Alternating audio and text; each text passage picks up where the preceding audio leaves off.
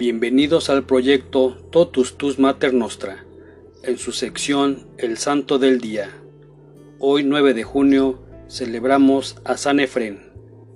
El mejor triunfo de San Efrén es el que le debemos a él en gran parte la introducción de los cánticos sagrados e himnos en las ceremonias católicas. Por medio de la música, los himnos se fueron haciendo populares y se extendieron prontamente por todas las iglesias los himnos de San Efrén se hicieron famosos por todas partes. Efrén nació en Nísibe, Mesopotamia o Irak, en el año 306. Él afirma de sí mismo que de joven no le daba mucha importancia a la religión, pero que cuando le llegaron las pruebas y los sufrimientos, entonces así se dio cuenta de que necesitaba a Dios. El santo narra que en un sueño vio que de su lengua nacían unas matas de uvas, la cual se extendía por muchas regiones, llevando a todas partes racimos muy agradables y provechosos. Con esto se le anunciaba que sus obras, himnos y cantos, se iban a extender por muchas regiones, llevando alegría y agradabilidad. El obispo lo nombró director de la escuela de canto religiosa de su ciudad, y allí formó muchos maestros de canto para que fueran a darle solemnidad a las fiestas religiosas de diversas parroquias. Los persas de Irán invadieron la ciudad de Nísibe, tratando de acabar con la religión católica.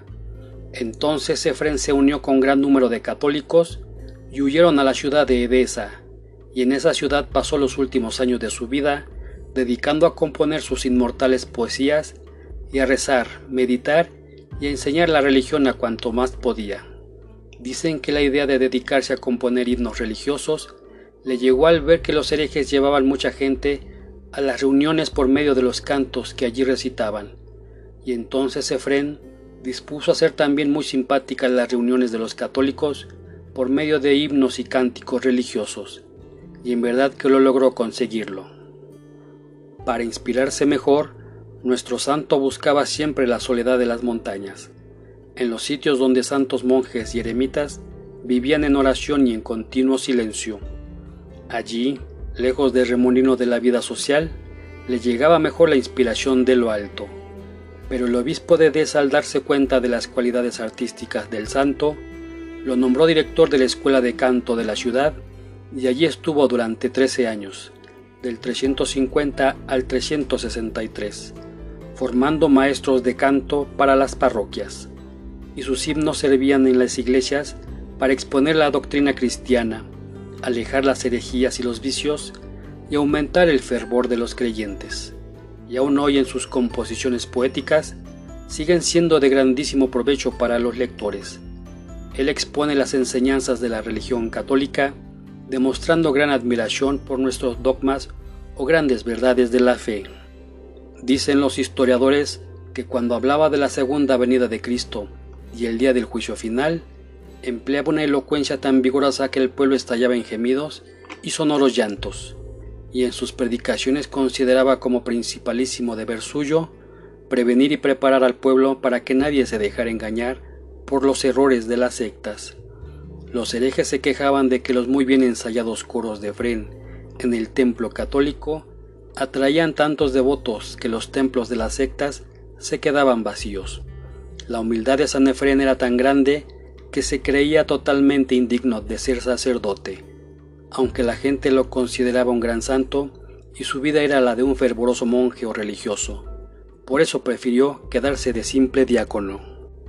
La última vez que tomó parte en los asuntos públicos fue en el año 370, cuando surgió una gran carestía y una pavorosa escasez de alimentos. Los ricos habían acaparado toda la comida y se negaban a repartirlos entre los pobres por temor a que se aprovecharan los avivados. Entonces San se ofreció de mediador y como a él sí le tenían total confianza, organizó un equipo de entrenados distribuidores y logró llevar cuantiosos alimentos a las personas más necesitadas. Y también en una grandísima epidemia, organizó un grupo de 300 camilleros y con ellos recogía a los enfermos y los llevaba a los sitios especiales para tratar de conseguir su curación. Uno de sus biógrafos comenta, estas dos labores fueron dos ocasiones formidables que Dios le dio a nuestro santo para que se ganara dos bellísimas coronas para la eternidad, las de calmar el hambre de los demás y la de devolverle la salud a los enfermos más abandonados. Seguramente al llegar al cielo habrá oído de labios de Jesús aquella bellísima frase que él prometió que diría un día a los que ayudan a los pobres y enfermos. Estuve enfermo y me fuiste a visitar. Tuve hambre y me diste de comer. Ven al banquete preparado desde el comienzo de los siglos. De San Efrén se conservan 77 himnos en honor a Cristo, a la Virgen Santísima y de los temas más sagrados de la religión católica. Su admiración inmensa hacia los sufrimientos son verdaderamente admirables y conmovedores. Con razón la gente lloraba cuando lo escuchaba o cuando leía sus emocionantes escritos. Por Jesús y por María tenía los más profundos sentimientos de simpatía y admiración. A María la llamaba siempre Madre de Dios. Su muerte sucedió probablemente en junio del año 373. También hoy conmemoramos a San Columba de Iona, San Diomedes de Nicea, San Feliciano, San Máximo de Siracusa, San Primo, San Ricardo de Andría, San Vicente de Bernemet, San José de Ancheta, Beata Ana María Taigi, Beato José Invert.